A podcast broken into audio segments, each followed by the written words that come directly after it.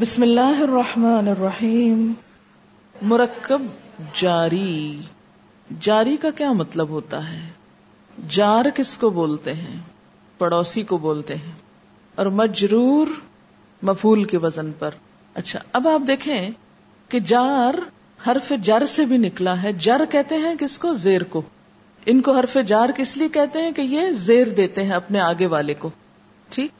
لیکن جو ضمیر ہوتی ہے نا، وہ کوئی زیر زبر قبول نہیں کرتی۔ وہ ایسی کی تیسی رہتی، عموماً۔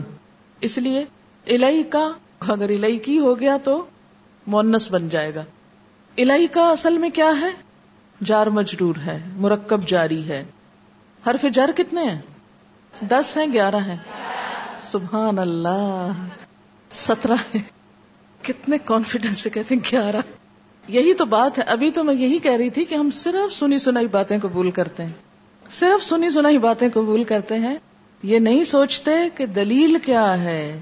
میرے منہ سے سنا گیارہ تو کہہ دیا گیارہ؟ سترہ ہے چلے قرآن میں اگر گیارہ ہے لیکن اصل میں تو سترہ ہی ہے نا۔ اوریجنلی تو سترہ ہے میرا سوال یہ تو نہیں تھا کہ قرآن میں کتنے۔ میرا سوال یہ تھا کہ حرف جار کتنے۔ اچھا جناب۔